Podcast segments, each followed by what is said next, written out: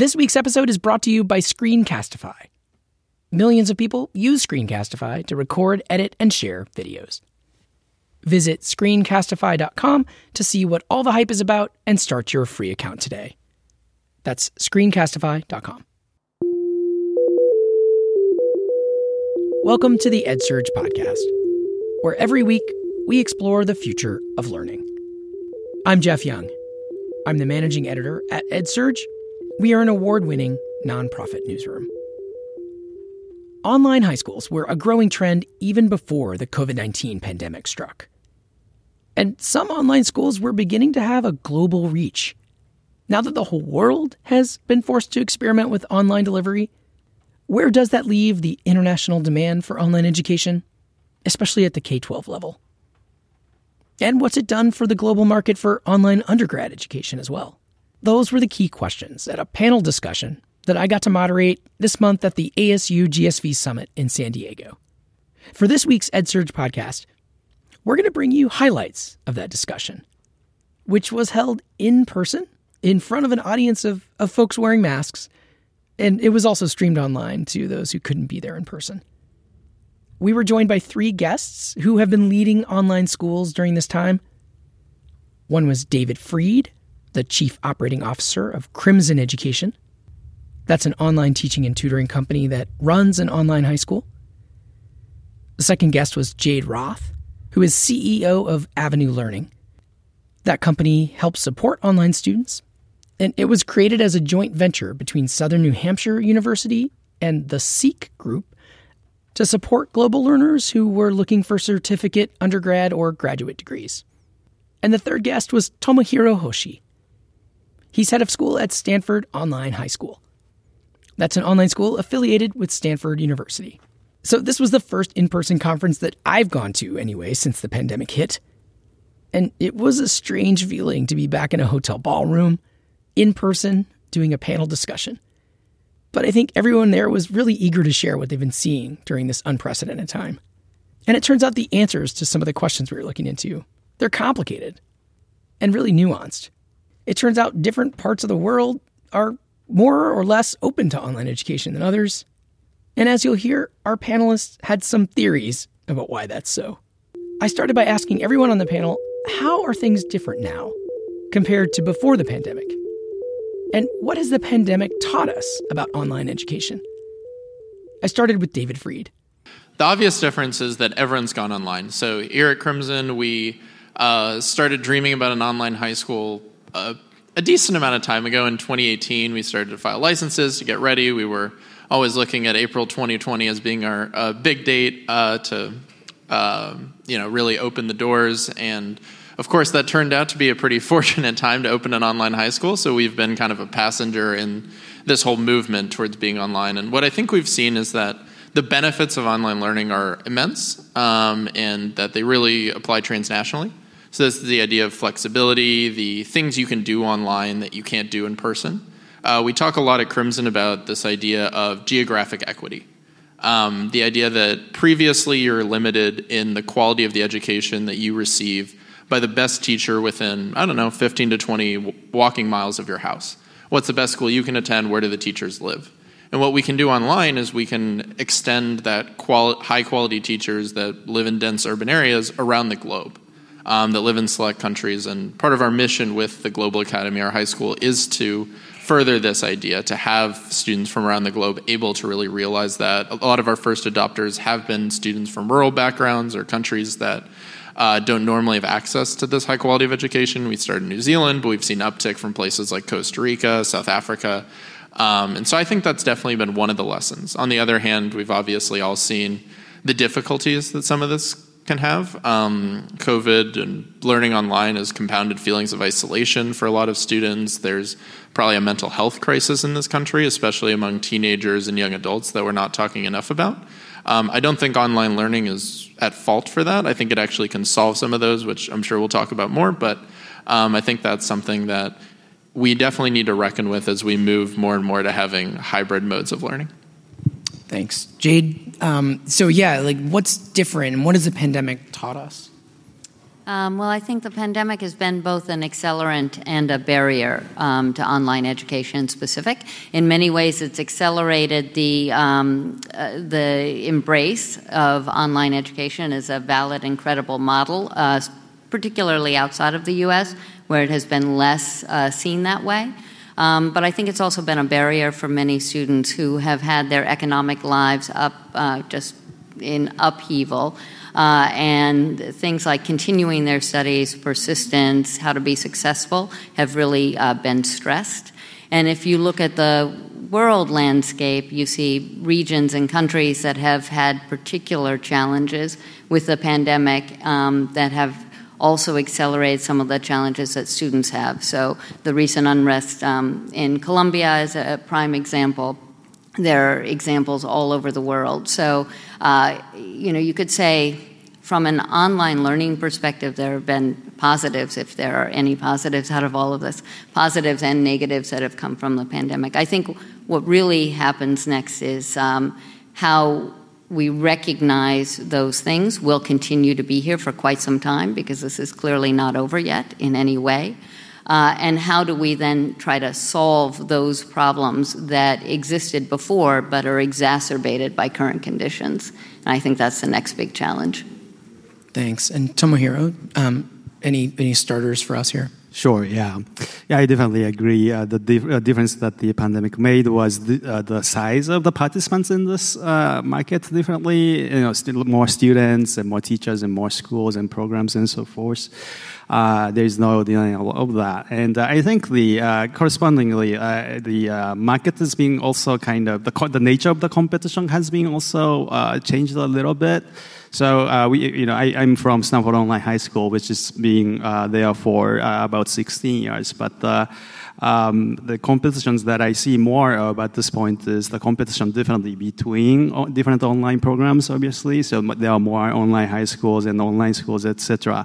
So even though there are more students there, I think the difference in terms of the quality of these programs and such has been more in evaluation. And also, I think the competition between traditional schools and also online schools might be more evident in the past. So, you know, as I've done this for a long time, right? Traditional schools might not have seen us as serious competitors in the past, but at this point, more and more students from traditional schools might be interested in this kind of online options. So there is that sort of competition there as well. Now, one thing that one thing I think has become clear, and already Jade mentioned this, is it's highlighted existing challenges that were there already with the education system in various ways. And I guess I wanted to push on that a little bit and say, if each of you could talk about what is maybe, and we can start with you, Jade, of what is an example of something that the pandemic showed was kind of broken or dysfunctional or whatever word you might want to use, that is almost like a opportunity for change, or certainly something that we realize may still need addressing, even as we come out of the pandemic. Hopefully sooner than later. It's unclear when we'll be really out of it, but as we shift back to something closer to normalcy, is there a problem that you see as one of those?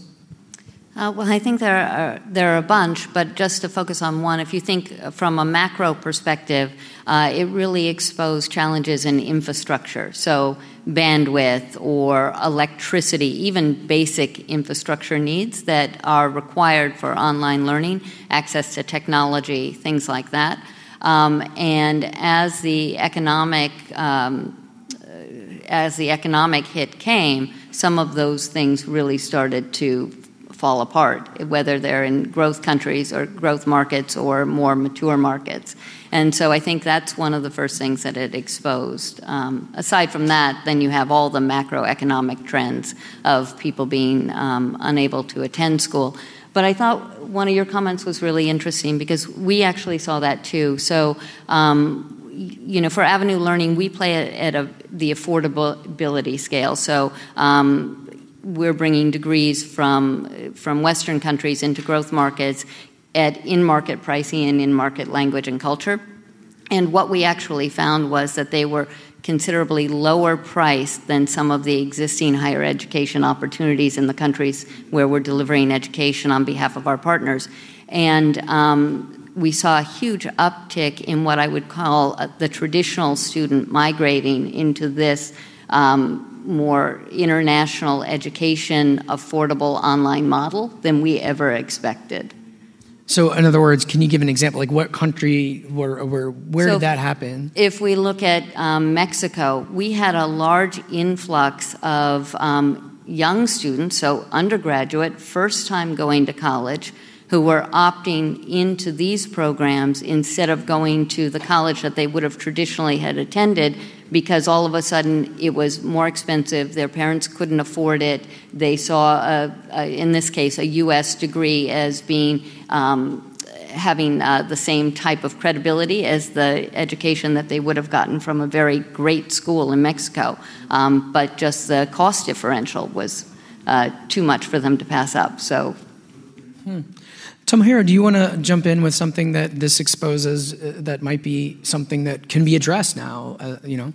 Sure, yeah, just to follow up on this point. Yeah, I mean, the U.S. could be another example too, right? Everybody has seen this report on the number of even public schools, which is going to continue their online programs for the upcoming fall and so forth. So definitely, and just to come back to the core point of the question, I think the issue that the pandemic really showed was broken was indeed this polarization, like as Jade mentioned, of education and of many things, right? And the online education came with such a promise for a wider access and so forth. Online education, more wider distribution of education and so forth. But even prior to the pandemic, I think there's been lots of reports that have shown and claimed that actually the polarization was worse. And looking at the reports coming out during the pandemic time, I think the polarization was indeed even worse in various ways. But I think people have been working to,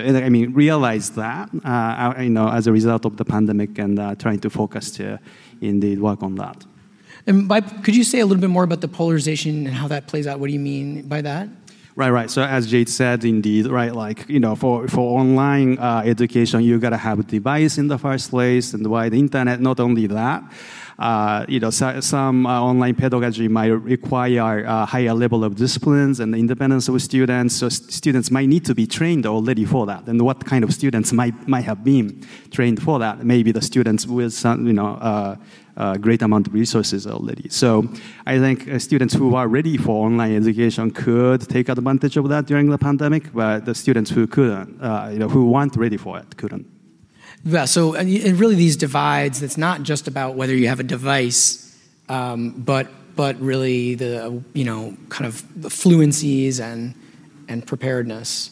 Yeah, that's really interesting. And David, you mentioned the mental health crisis, but maybe there's that or other ones that you see as something being highlighted?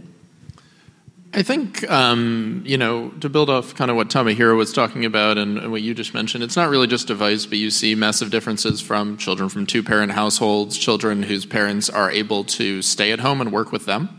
I think a lot of what's maybe understated about online learning is the technological difficulty. It's not seamless, even if you have a good Wi-Fi connection, to find where everything is.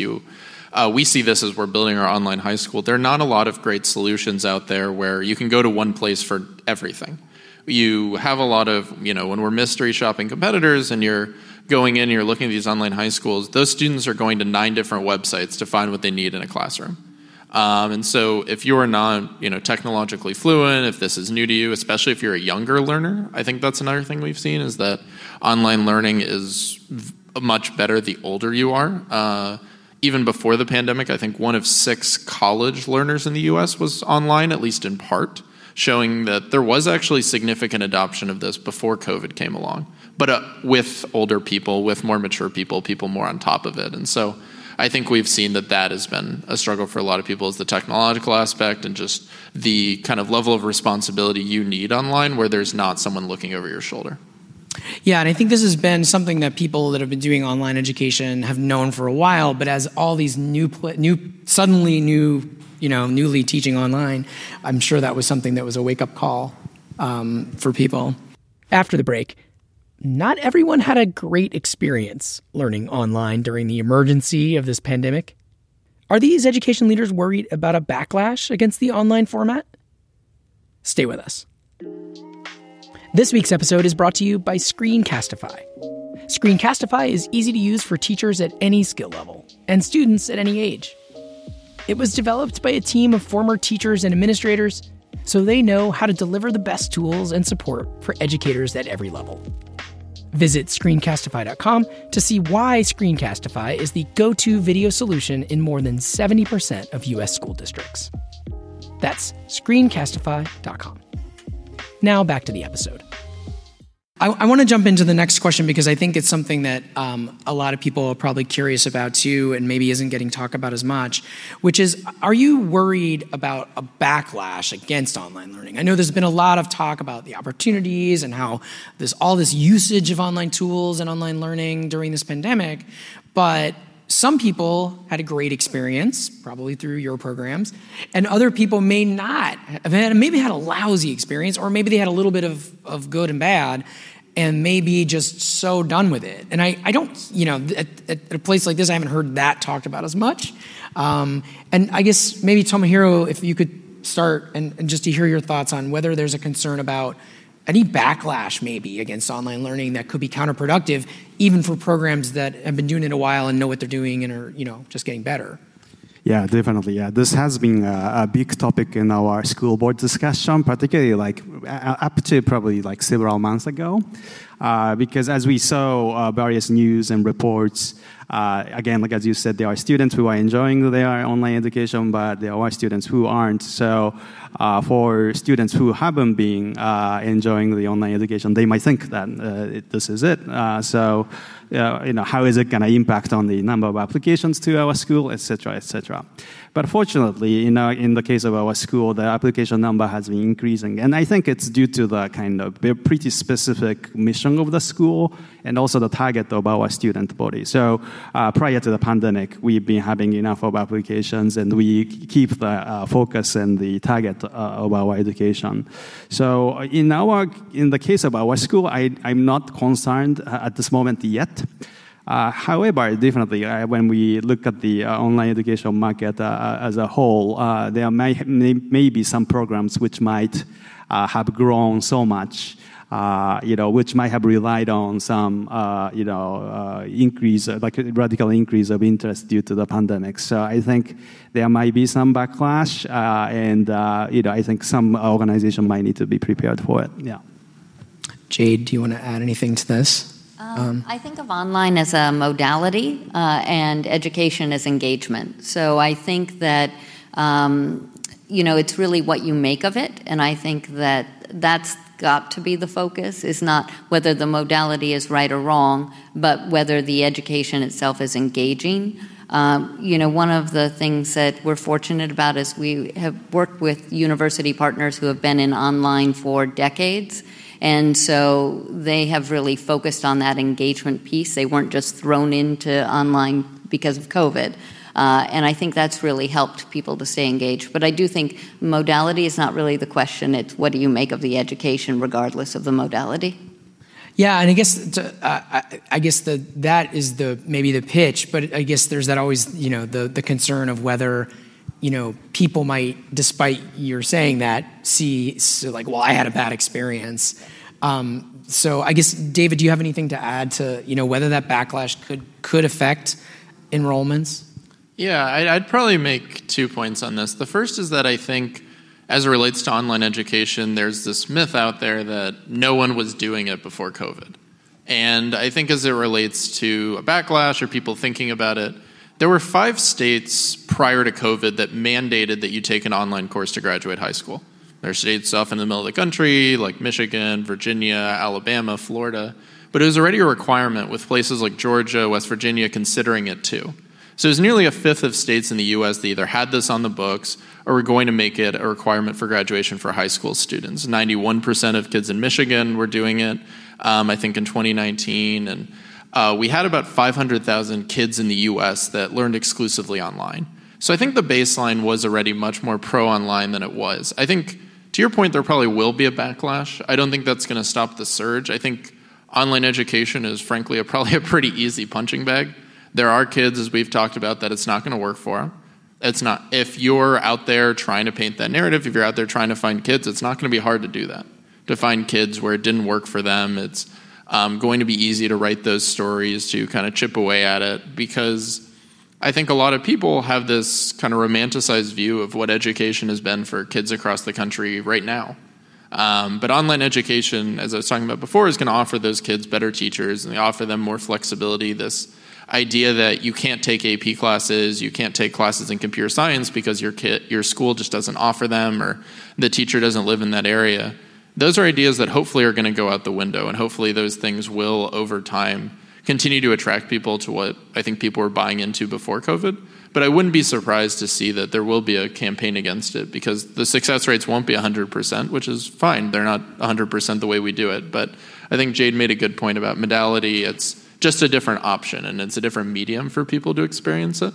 So as long as we accept that it's not the only medium, that the optimal might be a mix of those, I think it should continue to go up. But I'm sure there will be headwinds in the media and other stuff like that.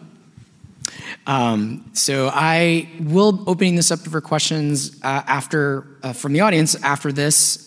So be thinking of those if folks have things that have bubbled up in their minds as they're done. But I want to segue to the international component here.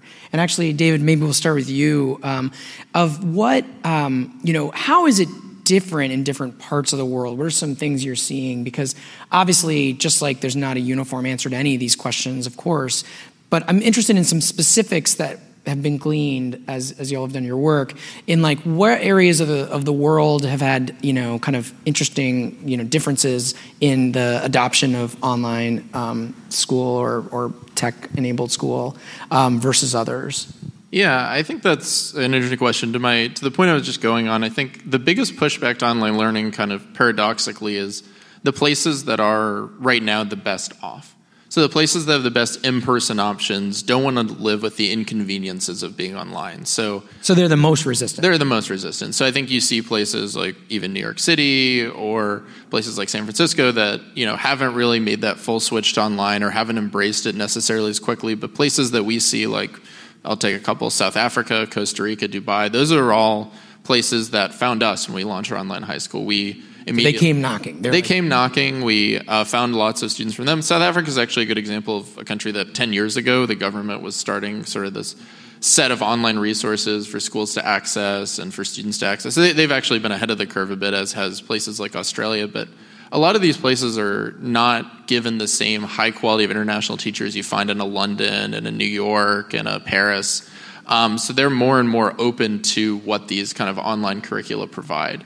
And I think you also have another interesting segment of this. I'm curious, Tom, here, what you see is that we see a lot of students in East Asia who are very open to this because the culture over there is, in general, a little more online than in the United States. It's a little more common to be doing, all your transactions through your phone, to be, EdTech is already so big there. India is another big one where, again, this question of access looms much larger than the question of, what's kind of the ideal way to learn. Sure, more than perception, it's the tech. And especially, they have infrastructure problems, but like they're very open to this because this is the way for them to get access and to reach things that they would have had trouble reaching otherwise. So I think we've seen a lot of openness and a lot of willingness to experiment in those places too.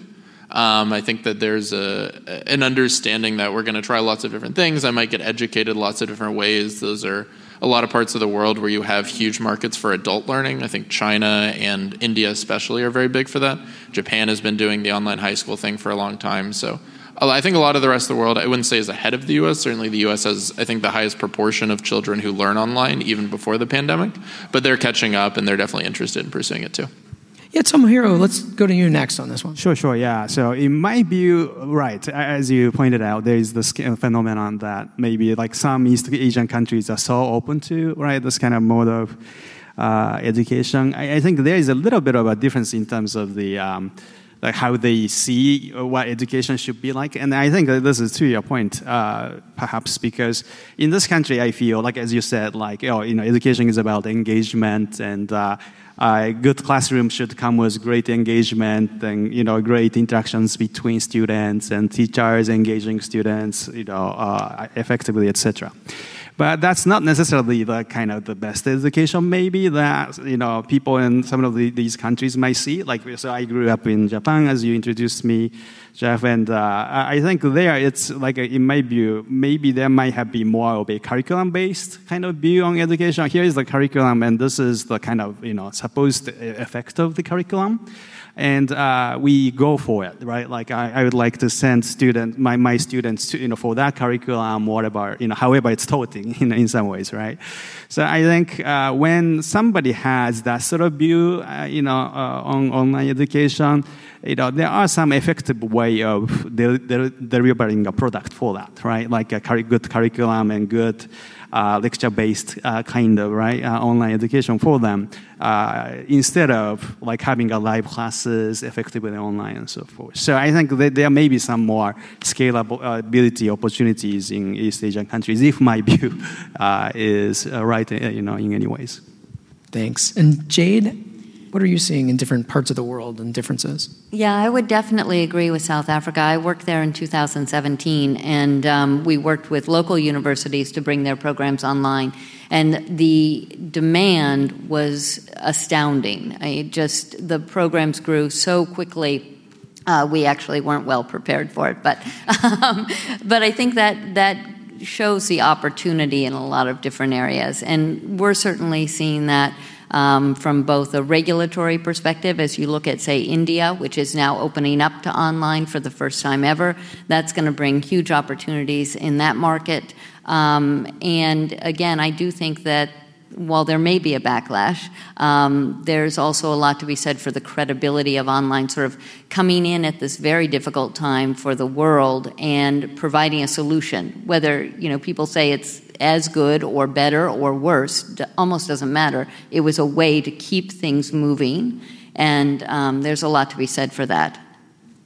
That's a great point. Well, I do want to, you know, we are all here. Those in the room, you know, you all have gathered here. Let's make the most of this. And I would love to hear some questions. We don't have a microphone for COVID reasons, but if you ask a question, I will repeat it back so the folks watching online and so the record has that. So is there anybody that wants to ask our panelists or share an experience or your own observation? Yes, in the front, please. We're just going to play one of the questions from the audience here. It was from a high school student.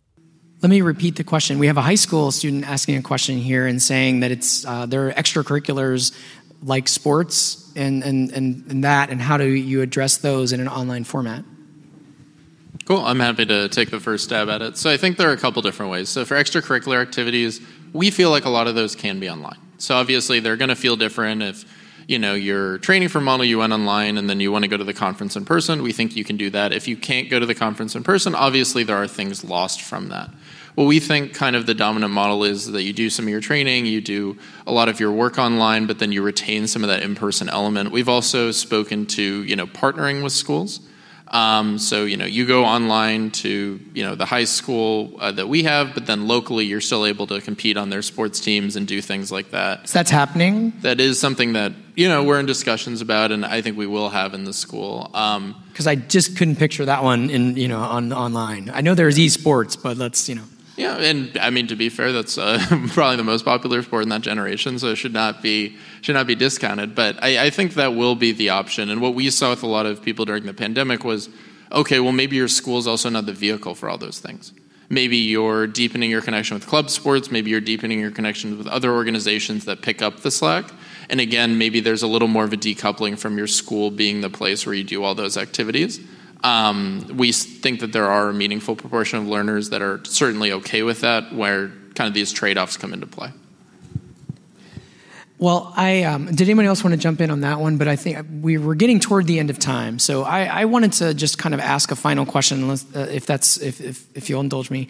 And I'm interested in, you know, the panel is about disrupting, and we've certainly heard examples of those things. But I'm curious to hear what people think when we've also heard a lot of talk at this conference and elsewhere these days about equity, and, you know, trying to make sure they're, you know, rethink the opportunities and make sure that they're really available more broadly, and really seeing those problems and challenges magnified, or awareness being magnified during the pandemic. And I'm curious, I know that the things even the examples you've given have pointed to pros and cons for, for access and equity, like the AP programs and that, but also challenges like the digital divides. And I guess I'm curious, on balance, like where you see things going, and what advice or challenges or anything you have to leave us with of like how to address the downsides and lean toward the positives that we've raised here,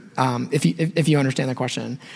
David, I hope I made myself clearer, rather. But David, does that? Yeah, I think for us there's probably two elements here. One's the first one I mentioned about geographic equity. Okay, well, no matter where you're born, do you have access to high quality learning? And are we leveling the playing field in that way?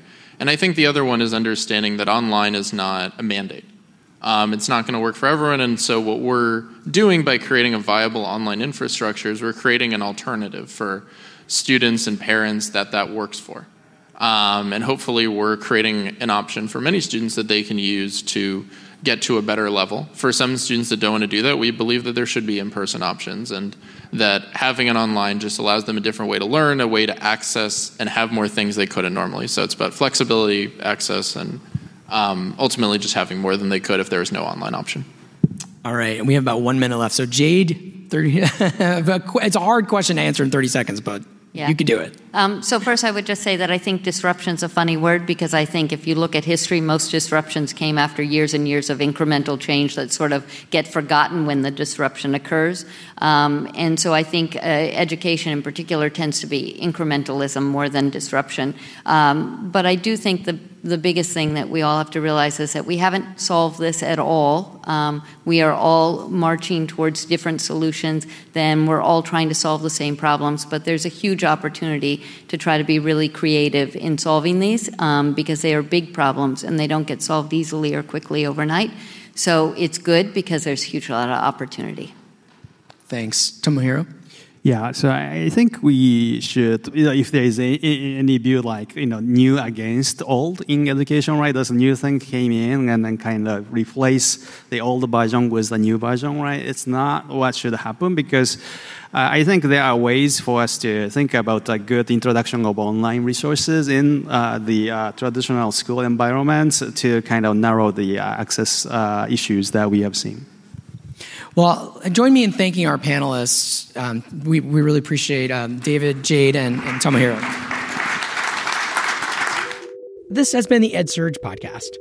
If you are new to this show, welcome. This episode was different than normal in that this was kind of highlights of a live event.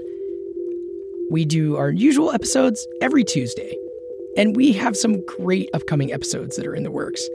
In a couple weeks, we're going to check back in on the NFT, the online collectible that EdSurge is selling as a way to learn about the blockchain and how that might impact education. And we're working on the next episode of our Bootstraps series about educational equity and about popular narratives of who gets what in education. So make sure you sign up for the EdSurge podcast, wherever you listen. And sign up for our weekly podcast newsletter by going to edsurge.com and clicking on the word newsletters at the top right.